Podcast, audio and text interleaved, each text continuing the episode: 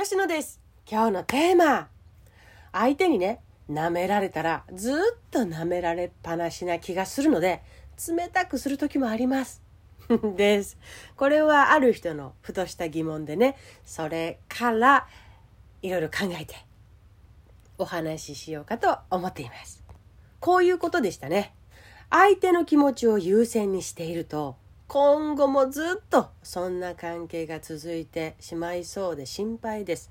舐められたらずっと舐められっぱなしな気がするので、冷たくあえてわざとする時もあります。ということですね。結論から言うとこうです。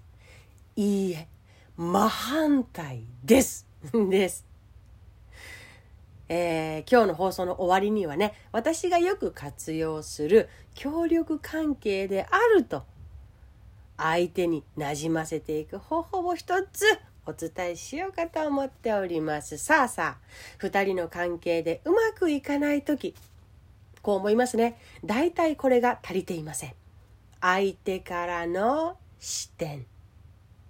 例えばあなたの意見を全く反映してもらえないなと思う時。相手にとってあなたが敵になっている可能性があります。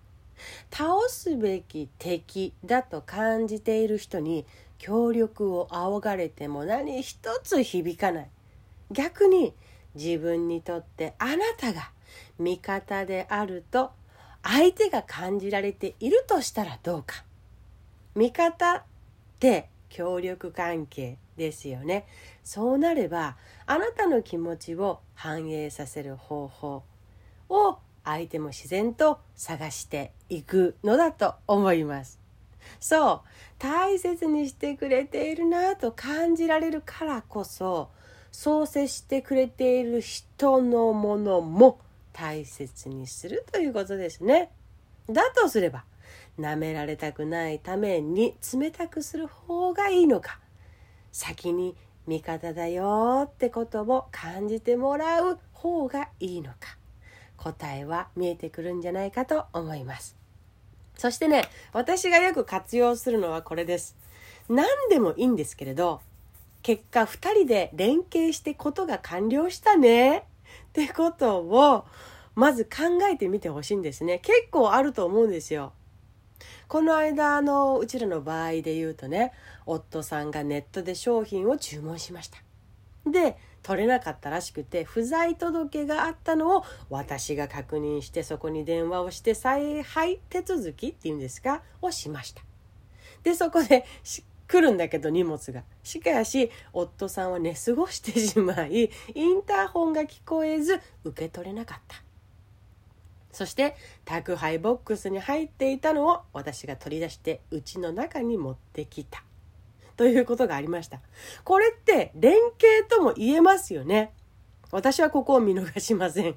一人ではできなかったこと。二人が関わってゴールを迎えたっていうことで言うと連携ですよね。そんな時こそチャンス。すかさずこう言いこういうことを私はします。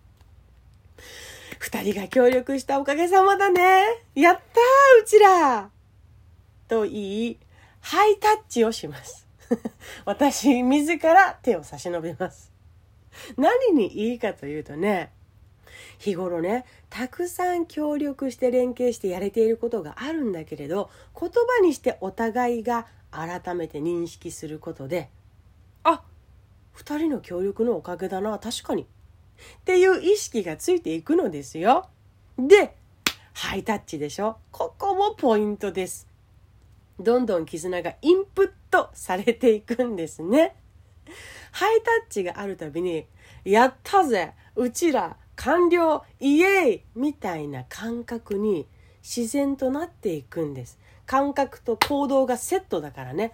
その行動を味わうたびにその感覚を思い出してなじませていけるということになっております。